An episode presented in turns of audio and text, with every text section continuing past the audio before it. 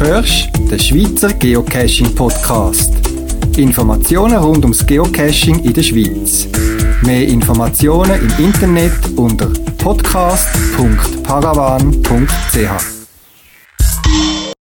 August 2013, willkommen zum 38. Schweizer Geocaching Podcast.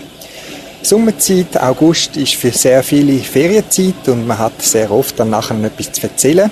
Ich selber habe keine Ferien oder nur ganz, ganz kurz, aber das hat mit Geocachen zu tun und darum habe auch ich da etwas zu erzählen. Ich habe geschäftlich wieder mal dürfen nach USA eine Weiterbildung, eine Konferenz und habe mir das Wochenende voran, bevor der Anlass stattgefunden hat, ist gerade der 1. August gewesen und dann habe ich mir den zweiten auch noch frei genommen und habe einen Abstacher nach Seattle gemacht, einen Zwischenhalt, um dort Groundspeak zu besuchen und Personen, die ich dort persönlich in der Zwischenzeit kenne. Seattle selber ist eine schöne Stadt, mir gefällt sie auch, um die Stadt selber anzuschauen, die Umgebung mit viel Grün, Natur, äh, angenehmes Klima, es ist am Meer gelegen, ein bisschen geschützt von äh, umliegenden Bergen und für mich sehr angenehm auch zum sich bewegen oder umeinander laufen. Aber im Juli, so haben mir dann die Leute, die ich besucht habe, erzählt, äh, so wenig Regen gefallen wie seit über 50 Jahren nicht mehr und ich glaube, es ist überhaupt kein Regen gefallen in Seattle im Juli und das war sehr eine trockene Zeit dort. Jetzt ist es wieder besser gewesen, aber eben äh, in Seattle spürt man scheinbar auch Veränderungen vom Klima. Ich habe das Headquarter von der Groundspeak besucht, also das Hauptquartier, der Sitz von der Firma Groundspeak, wo ja geocaching.com oder whereigo.com und andere so Projekte betreibt. Eben Groundspeak ist die Firma hinter geocaching.com, wo ja auch aus, einer, aus einem Hobby von zwei, drei Leuten entstanden ist, wo das immer mehr ähm, Ausmaße angenommen haben sie sich Teilzeit damit beschäftigt und anfangen Travelbugs zu verkaufen, um quasi ihre ihren Lohn zu zahlen und das ist in der Zwischenzeit eine Firma mit äh, rund 70 Angestellten. Ich habe nicht nur das Headquarter besucht, sondern zuerst bin ich ins Warehouse gegangen, wo nicht am gleichen Ort ist. Ähm, das ist dort, äh, wo Lager und Versand ist von den Geocaching-Artikeln, die weltweit verschickt werden von dort. Ich betreibe ja den Schweizer Geocaching-Shop, paravan.ch und kenne die Leute von Mails oder äh, Namen auf irgendwelchen Lieferscheinen und Rechnungen und haben die wollen mal persönlich kennenlernen und wir haben ein paar Fragen gehabt, die ich gerne persönlich mit ihnen geklärt habe, die per E-Mail schwierig ist. Und natürlich auch Austausch, wie sie es handhaben, wie sie die Logistik machen, wie sie die Packli machen, ein paar Details, äh, wo man vielleicht Sachen vereinfachen und so weiter. Das Warehouse, wie gesagt, das Lager, das kann man offiziell nicht so besichtigen, im Gegensatz zum Headquarter das Hauptquartier, wo man kann als Geocacher ganz normal besuchen kann. Dazu gehören dann noch später mehr. An beiden Orten hat es übrigens auch Geocaches, beim Warehouse vor dem Gebäude selber und im Headquarter äh, im, in der Empfangshalle von der Rezeption, der Empfang oder wie man dem auch immer will sagen. Und dort muss man sich anmelden, um den Cache zu schauen. Wie gesagt, ich habe meinen Besuch angekündigt. Sie haben gesagt, ja, komm vorbei, wir gehen zusammen zum Mittagessen dann auch noch. Und wir haben dort verschiedene äh, Gespräche geführt, geschäftliche in Anführungszeichen, haben dann eben gewitzelt, dass wir einen Business Lunch nehmen. Wir sind da in ein näheres, einfaches Restaurant, dort zusammen zum Mittagessen. Wir haben verschiedene Sachen zum Besprechen gehabt, eben Administratives und Abläufe und künftige Ideen und so. Und ich habe auch ein paar Blick auf neue künftige Geocaching-Produkte werfen, äh, kann oder möchte da noch nicht zu viel verraten. Auch habe ich mit äh, verschiedenen Produktverantwortlichen geredet. Eben, es gibt einen, der äh, zum Beispiel eben vor allem für ähm, das Produktsortiment verantwortlich ist.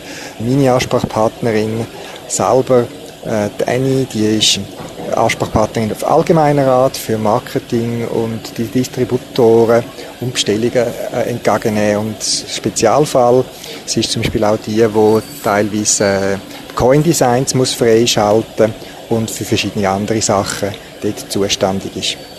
Aber ich habe auch mit, dem, ihrem Chef zu tun gehabt, oder ihn kennengelernt. Er ist noch nicht so lang bei der äh, Groundspeak. Er hat früher in einer anderen Firma geschafft und ist jetzt für alles, was man, alle Produkte von der Groundspeak zuständig, die man kann anlangen kann. Also die eigentlichen Geocaching-Produkte, Travelbugs und weitere äh, Sachen.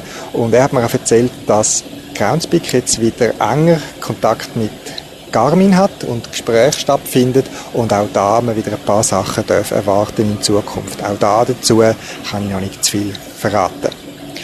Groundspeak hat schon den dritten Standort, bedingt durch Wachstum. Das erste Mal, als ich da war, waren sie in Downtown, also ziemlich in der, im Zentrum, in der Nähe von der bekannten Space Needle, dem schönen, eleganten Aussichtsturm. Nachher sind sie zügelt nach Fremont, das ist so ein, ein Aussenquartier, könnte man sagen, von Seattle, aber es ist noch auf Stadtgebiet.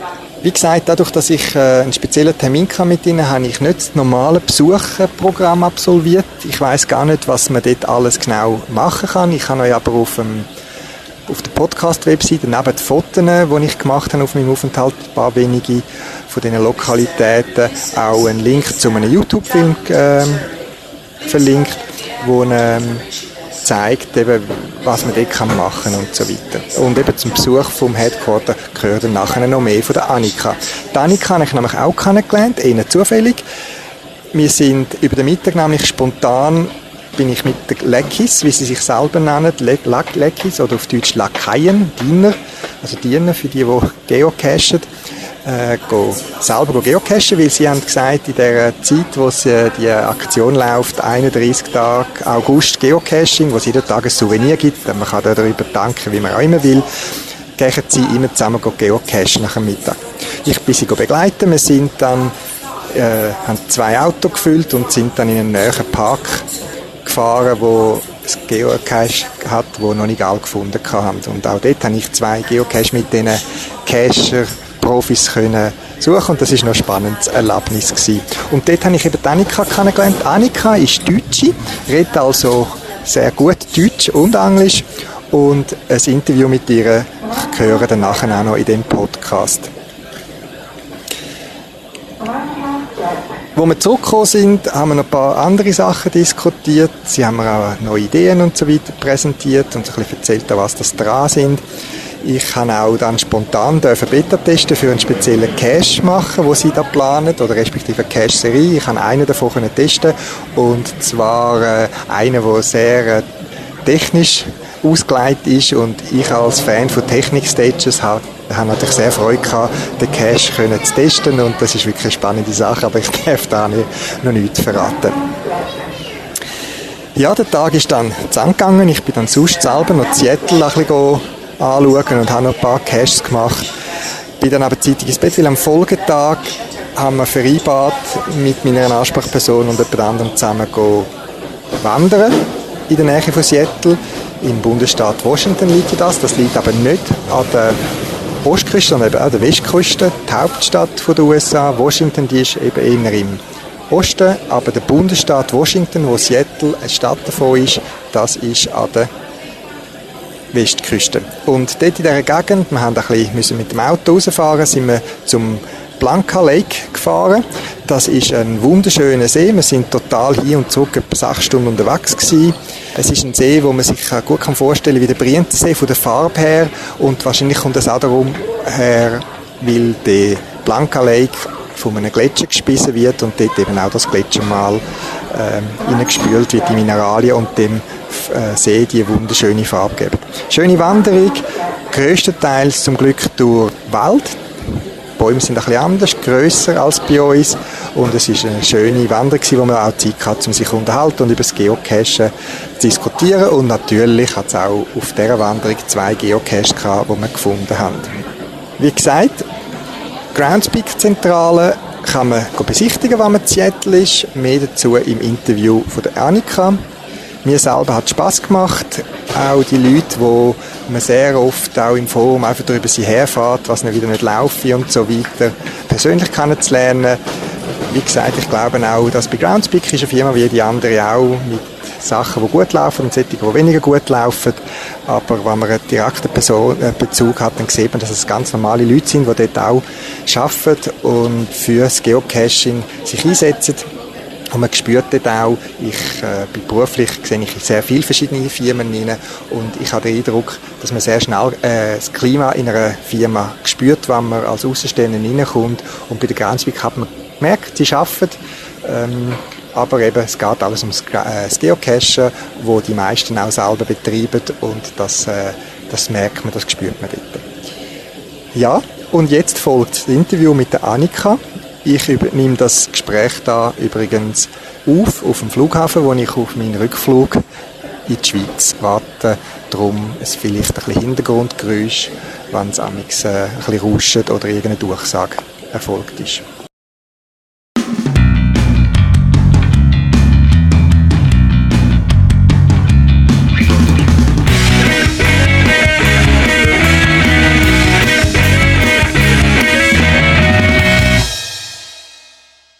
Guten Tag, hier ist das Geocaching-Hauptquartier in Seattle. Mein Name ist Annika. Wie kann ich Ihnen weiterhelfen?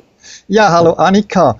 Wir haben uns bei meinem letzten Besuch bei euch im Hauptquartier, dem HeyQ, vom, dem Sitz von geocaching.com kennengelernt. Ihr seid ja in Seattle zu Hause. Du aber kommst mhm. ursprünglich aus Deutschland. Wie kommst du als junge deutschsprachige Frau, soviel ich weiß aus der Gegend von Frankfurt, zu einer Stelle bei Groundspeak in Seattle?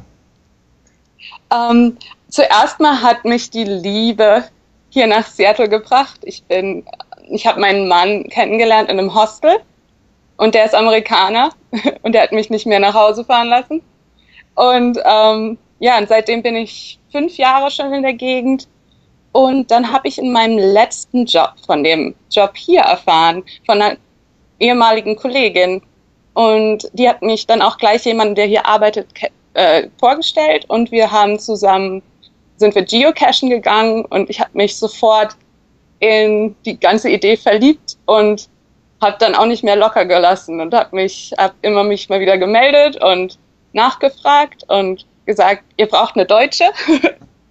ihr müsst unbedingt eine Deutsche einstellen und dann haben sie irgendwann nachgegeben und haben mich eingestellt. Werden Stellen bei geocaching.com oder eben Groundspeak, der Firma, die hinter Geocaching Jobs.com steht eigentlich offiziell wie andere Stellen ausgeschrieben in Seattle im Stellenanzeiger oder wie findet Groundspeak seine Leute? Ja, die werden offiziell ähm, auf der Groundspeak ähm, ausgeschrieben ähm, und ja, und da kann man sich bewerben. Natürlich ist es von Vorteil, wenn man eine Green Card hat, weil sonst es sehr schwierig wird, ähm, jemanden von außerhalb zu ähm, einzustellen. Da muss man schon viele, viele Hürden überwinden. Mhm. Aber ähm, ja, wenn man hier schon wohnt oder so, das ist natürlich ein großer Vorteil. Wenn man gerne geocacht, das ist ein großer Vorteil. Und dann auch, ähm, würde ich sagen, wenn man einfach in die ganze Sache passt. Also es gibt hier so eine gewisse, würde ich mal sagen, so eine Chemie. Mhm. Und wenn man da reinpasst wenn man, wenn man das Gefühl gibt, man arbeitet sehr gerne und auch muss nicht zu viel motiviert werden, dann, dann passt das. Ja. Wie ist das? Muss man eigentlich schon Geocacherin sein und äh, 1000 Founds aufweisen, um die Stelle zu bekommen? Oder äh, äh, hat man überhaupt eine Chance als Nicht-Geocacher bei Groundspeak? Ja, also zum Beispiel ich war, wie gesagt, davor eigentlich gar nicht so ins Geocachen involviert. Ähm, und es gibt hier eine ganz nette, bunte Mischung aus Leuten, die extrem Geocacher sind, die eben über 20.000 ähm, Fines haben ähm, und anderen, die halt hin und wieder mal einen finden gehen, aber eigentlich ist es dann auch eine gute Balance. Ähm, dadurch, dass auch neue Menschen dazukommen, die die Webseite zum Beispiel noch nie gesehen haben, sagen, hm, ich verstehe das nicht. Und also es ist halt ist auch von Vorteil manchmal, wenn man eben noch nicht so so lange dabei ist, dass man auch eben mit frischen Augen die Sache nochmal an, ansehen kann. Ebenso wie ich verstanden habe, bist du über deine Kollegin, die dich auf den Job hingewiesen hat, so zum Geocachen gekommen. Du hast es genau. nicht gekannt, oder?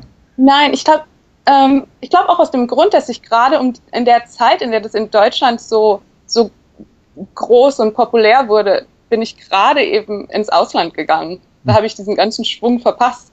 Ah, gut. Aber er hat er mich hier dann doch wieder eingeholt. Ja. Ja. Ich habe gehört, dass ihr inzwischen rund 70 Personen im HeyQ äh, seid. Äh, ja. Was ist genau deine Aufgabe dort? Ich bin für den Kundenservice zuständig und zwar für den deutschen, aber auch für alle anderen anderssprachigen ähm, Geocacher. Ähm, ich beantworte eine riesige Vielzahl an verschiedenen Fragen von ähm, Problemen mit der App bis hin zu ähm, Login-Problemen oder alles Mögliche, was eben ankommt. Ähm, und dann ein anderer Teil meiner Aufgaben, was auch viel Spaß macht, ist ähm, Facebook und Twitter und halt die ganzen Social Media ähm, Geschichten, dass man eben sich ein bisschen umhört. Also ich darf viele Blogs lesen, ich darf auch Podcasts hören und ähm, dann daraus Ideen sammeln, was man, was man mit der Geocaching-Gemeinde eben teilen kann auf diesen Ebenen wie Facebook und Twitter und so weiter. Wie muss ich mir dann das vorstellen, wenn du sagst, der Kundenservice, das tönt ja schon sehr mal sehr schön, äh, sitzt da vor deinem PC, löst äh, Mysteries, die du mal angehen willst, und dann hin und wieder ruft jemand an oder dann macht alle paar Tage mal Ping und dann kommt eine E-Mail rein. Äh, wie viele Anfragen kommt, kommen bei euch so äh, im Schnitt pro Tag oder Woche hinein? Ähm, also pro Tag im Sommer jetzt, also gerade ist auch ist ganz schön angestiegen wieder. Sind es mindestens so 200 E-Mails, die reinkommen und noch ein paar Telefonanrufe. Und, ähm, Tag, pro Tag. Pro Tag, ja. ja. Also es kommt schon einiges rein. Und ähm, ja, und wenn es irgendein Problem gibt, dann kann das auch gut mal in die Tausender gehen. Okay. Also eben, Aber so. Ja. Also eben, das ist ein ja. Fulltime-Job, äh, wie jeder andere auch, wo man arbeiten muss. Das ist nicht einfach äh, ein bisschen Spaß haben und zwischen, zwischen zwei Geocaches einige Mail beantworten. Das ist das ein Fulltime-Job, den du dort machst. Nee, das ist, das ist schon einen ganzen Tag. Ähm, da, da muss man schon die Stunden sich gut aufteilen, dass man halt auch noch Zeit für, für einen Facebook-Post hier und da hat. Wenn jetzt ich oder jemand anderes aus der Community eine Frage hat, die er an euch stellen äh, möchte, beantwortet haben will. Äh, was empfiehlst du, dass man rasch zu einer Antwort kommt? Oder was ist der richtige, der schnellste Weg? Ja, ähm, zum Beispiel sind wir, also kriegen wir eigentlich die Nachrichten viel schneller, wenn die zum Beispiel auf unsere Facebook-Seite gepostet werden oder über Twitter reinkommen, weil dann kriegen wir sie richtig aktuell und der Vorteil ist da auch, falls viele Leute das gleiche Problem haben, können sie sehen, ach, das hatte ich auch, na, und da ist die Lösung. Also das ist eigentlich die schnellste und eigentlich auch die beste Möglichkeit, uns zu erreichen. Ähm, Wenn es natürlich jetzt um Dinge geht wie Bezahlungsvorgänge, wo man das eben nicht auf einer öffentlichen Seite teilen mag, dann kann man uns ähm, über geocaching.com slash help ähm, erreichen. Da und dann versuchen wir so schnell wie möglich zu antworten. Ihr habt, soviel ich weiß, auch so sehr viele Online-Hilfen oder Antworten schon bereit. Also ja. vermutlich empfiehlt es sich dort mal hineinzuschauen, bevor man eine Frage stellt. Oh, absolut, genau. Auch ähm, die Seite, die ich gerade genannt habe, die führt auch zu unserem Help Center und da sind auch ähm, FAQs, häufig gestellte Fragen, also Frequently Asked Questions. Ähm, und da kann man auch erstmal kurz durchscannen und schauen, ob vielleicht da eine oder andere Frage schon beantwortet wird. Eine andere äh, Ressource ist auch das Forum. Ähm, ich persönlich google die Sachen und die führen mich dann ins Forum, weil es ein bisschen schwierig ist, mit der Suchmaschine im Forum was zu finden. Also Google ist auch, kann auch sehr oft sehr hilfreich sein und einen zu den richtigen ähm, Antworten führen. Was sind so typische Reaktionszeiten? Ich habe schon im Forum bei im Schweizer Geocaching Forum ge, gelesen, dass jemand geschrieben hat, ja, ich habe eine Anfrage geschrieben und habe immer noch nichts gehört und es ist schon einen halben Tag her. Also was sagst du, wie viel Geduld soll man haben, wenn jetzt wirklich ich schreibe euch eine spezielle Frage, bis ich so eine mhm. Antwort bekomme? Ähm, also fünf Tage kann das schon dauern ähm, in den Hochzeiten im Sommer kann das schon manchmal bis zu fünf Tagen dauern, bis wir, bis wir antworten können. Aber wenn es wirklich was ganz Dringendes ist, ähm, wirklich nochmal auf Facebook melden ähm, oder, oder uns gerade einen Twitter-Tweet schicken, dann, dann gucken wir nochmal nach. Weil hin und wieder, das hatten wir auch schon mal, manchmal schnappt der Spamfilter sich eine falsche E-Mail und dann landet die da drin. Also deshalb ist es ganz gut, sich nochmal zu melden, falls wir nicht antworten. Aber eben, es kann mehrere Tage dauern. Das es kann auf jeden Fall mehrere Tage dauern, yes. Du hast vermutlich schon bei anderen Firmen gearbeitet. Gibt es einen wesentlichen Unterschied, den du wahrgenommen hast, äh, wenn man bei der Firma geocaching.com oder eben Groundspeak arbeitet? Ähm, ja, auf jeden Fall. Ähm, man kann sehr, sehr klar erkennen hier, dass, ähm, dass die hierarchischen Strukturen ähm, nicht sehr stark ausgebildet sind. Das heißt, ähm, man hat wirklich die Möglichkeit, mit je, jeder Ebene hier zu kommunizieren oder auch sein Feedback zu geben. Und ähm, es wird es wird sehr viel Wert auf jeden einzelnen Mitarbeiter hier gelegt. Die Gründer unserer Firma führen hin und wieder ähm, jedes Jahr so ungefähr ähm, ein paar unserer Mitarbeiter aus, also auch mich zum Beispiel. Und dann kann man auch direkt mit denen eben nochmal reden, wie, wie man sich fühlt und was los ist. Also es wird sehr viel Kommunikation gibt hier und sehr viel ähm, Validierung. Jetzt, ähm, ich hatte geschäftlich mehrmals die Möglichkeit, äh, einen kurzen Abstecher zu machen, als ich in den USA war, äh, äh, nach Seattle zu kommen, euch im HQ äh, zu besuchen. Ihr seid ja bereits am dritten Standort durch das Wachstum. Jetzt, wenn jemand anders von den Hörern äh, dieses Podcast einmal in Seattle ist und euch besuchen möchte, was gibt es für Möglichkeiten und wie muss ich da vorgehen, wenn ich euch quasi offiziell besuchen möchte als Geocacher? Ähm, also zum einen, wir haben ja hier den Headquarter Cache ähm, und für den gibt es ein spezielles Souvenir und der ist auf jeden Fall ein Besuch wert und der ist bei uns in der Lobby. Wenn man uns hier im Headquarter besuchen möchte und sich den Headquarter Cache ansehen möchte, dann ähm, kann man auch wieder auf die geocaching.com slash help Seite gehen und dann gibt es dort ähm, unter Request Details kann man Geocaching HQ Visits auswählen. Und da, das ist der richtige Ort, um eben anzufragen, ob man hier besuchen kann. Also wirklich zwei Tage vorher wäre gut, weil hin und wieder kommen einfach zu viele Leute auf einmal und dann können wir nicht mehr mit allen reden und ne, man möchte ja auch da denen das Erlebnis ganz schön machen. Jedenfalls kommen die dann, können, können die kommen und ähm, den Headquarter Cache loggen und ähm, wir planen auch was ganz Tolles und ähm, das darf ich noch nicht verraten, aber es, es wird noch viel toller, das Headquarter zu besuchen bald. Ähm, aber davon werdet ihr garantiert ähm, bei der Blogparty erfahren. Und zwar ist die am 17. August hier. Jedes Jahr am dritten ähm, Samstag im August haben wir die Blogparty. Und ähm, zu der können, kann alle Geocacher aus der ganzen Welt kommen, wenn sie wollen.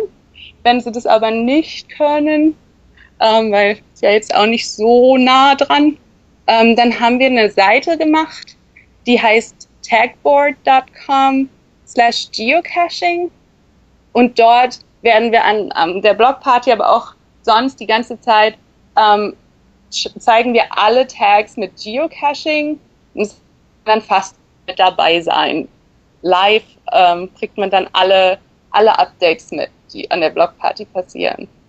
Also eben, wenn ich nicht dabei sein kann, dann kann ich am 17. August auf dieses tagboard.com slash geocaching und sehe dort, was läuft. Es gibt Bilder, es gibt Tweets und so weiter und kann so ein bisschen aus der Ferne mit, mitfühlen, wie das ist bei der Blogparty bei euch. Ganz genau. Und wenn man selber auch auf diesem Board erscheinen möchte, dann kann man einfach ähm, entweder ein Twitter-Tweet oder ein Instagram-Bild oder sonst was mit dem Hashtag, ähm, Hashtag Geocaching oder den Hashtag ähm, GBP 2013, also GBP 2013. Ähm, wenn man das mit so einem Hashtag versieht, dann kann man selber auch mit dabei sein. Schön. Ich sehe, ihr, ihr schaut, dass die Community bei euch dabei sein kann, wo sie auch immer ist auf der Welt. Kommen wir zurück zu dir persönlich. Ähm, was für Geocaches bevorzugst du speziell? Ähm, also zu, heute zum Beispiel, heute Morgen ähm, bin ich mit ein paar Kolleginnen um 4 Uhr morgens aufgestanden und wir sind auf den Berg hoch geklettert und haben den Sonnenaufgang gesehen ähm, und dort auch einen Cache gefunden. Und das war wahnsinnig wunderbar. Also sowas liebe ich. Ich liebe es, ähm, in die Natur rauszugehen und ähm, tolle Orte zu sehen. Der, der Cache war natürlich auch wunderschön platziert, ähm, bei, am besten Aussichtspunkt, wo man drumherum die schneebedeckten Berge sehen konnte. Also es war zauberhaft. Das mag ich ganz, ganz gerne. Ich gehe sehr gerne raus in die Natur. Ähm, meine zweiten Lieblingscaches sind ähm, sehr schlaue, äh, raffinierte Caches, ähm, bei denen man halt ein bisschen nachdenken kann äh, oder muss, um herauszufinden, wie man sie öffnet. Zum Beispiel sowas finde ich ganz toll. Oder auch welche, die, die eine ganz tolle ähm, Camouflage haben. Also die sehr, sehr gut sich einfügen und man erkennt sie eigentlich gar nicht als Geocaches. Sowas finde ich auch super. Also wenn, wenn man diesen Aha-Moment hat, das mag ich. Jetzt gerade das Gegenteil von Cache, also eher die langweiligen, die werden bei uns äh, ein bisschen spöttisch Leitplanken-Caches genannt. Äh, gibt es im Englischen einen vergleichbaren Begriff? Ja, ähm, die heißen hier Lamppost-Caches. Ähm, und das, ich glaube, die sind auch hier in der Geocacher-Gemeinde auch eher als etwas, ja, nicht ganz so kreativ angesehen, aber ich denke, ähm, in der Stadt ist oft, ist es auch oft schwieriger, Caches zu verstecken, dass sie nicht offensichtlich sind. Und ich glaube, es ist halt beim Geocaching ist es wie, wie in der Musik oder beim Essen. Es schmeckt halt nicht alles jedem oder nicht jeder hört alles. Ähm, und deshalb finde ich irgendwie es auch ganz gut, dass es einfach ein breites Spektrum an Geocaching gibt. Manche wir sind halt ein bisschen langweiliger dafür, kriegt man dann halt auch gerade jetzt bei unserer äh, 31 Tage Souveniraktion kann man dann einfach jeden Tag einen finden. Ist ja auch ein Vorteil. Äh, Geocaching ist ja an sich schon ein sehr vielfältiges Hobby. Gibt es noch andere Dinge, die du in deiner Freizeit gerne machst? Ah ja, doch, auf jeden Fall.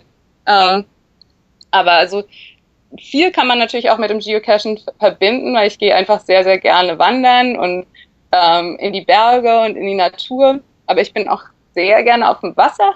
Ähm, und wir haben ein Boot und wir gern, gehen gern fischen hier. Man kann hier auch ganz toll Lachse angeln und all so Sachen. Insofern, das mache ich sehr gern. Und ich habe mich auch ein bisschen ins Gärtnern verliebt und habe dieses Jahr pflanze ich alles Mögliche an Gemüse und, und Beeren und sowas an. Und ja, da verbringe ich auch hin und wieder meine Zeit an einem Wochenende. Annika, vielen, vielen Dank für das Interview und euch allen im Hauptquartier danke für die Arbeit, für uns alle. Und dann wünsche ich dir weiterhin viel Spaß bei der Arbeit, bei Groundspeak und beim Geocachen privat. Vielen Dank.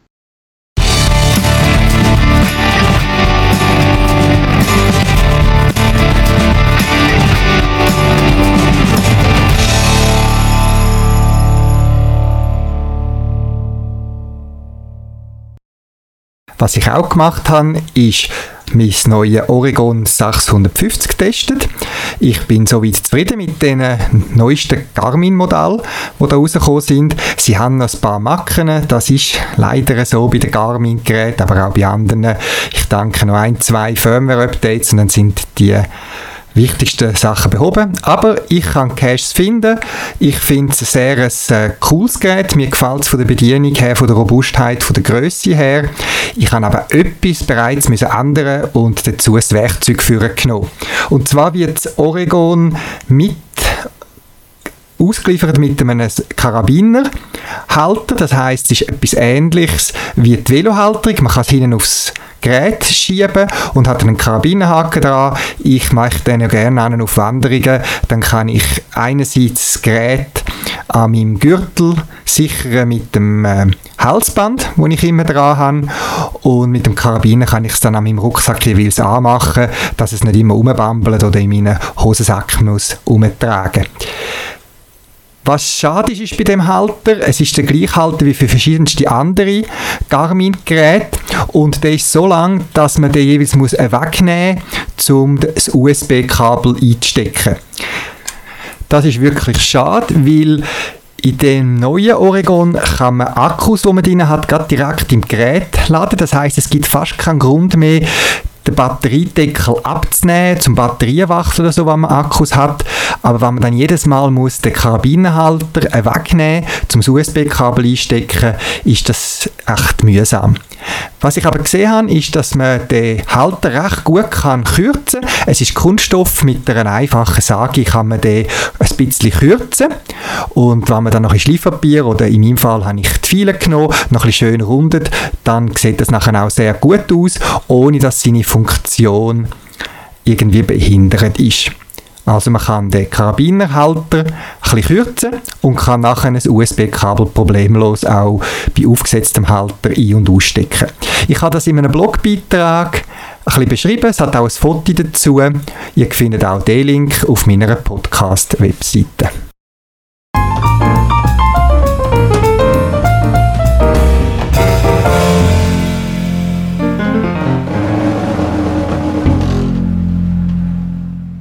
Das wäre es auch schon wieder für das Mal vom Schweizer Geocaching Podcast.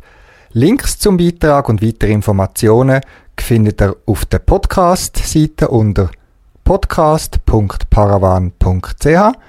Wenn ihr eine Idee oder einen Beitrag für einen Podcast habt, schickt mir ein E-Mail auf podcast.paravan.ch oder benutzt das Podcast-Telefon, ein Telefonbeantworter, wo 24 Stunden für euch parat ist. Ihr findet Telefonnummern auch auf der Podcast-Webseite. In dem Sinn, viel Spaß beim Geocachen und bis bald im Wald.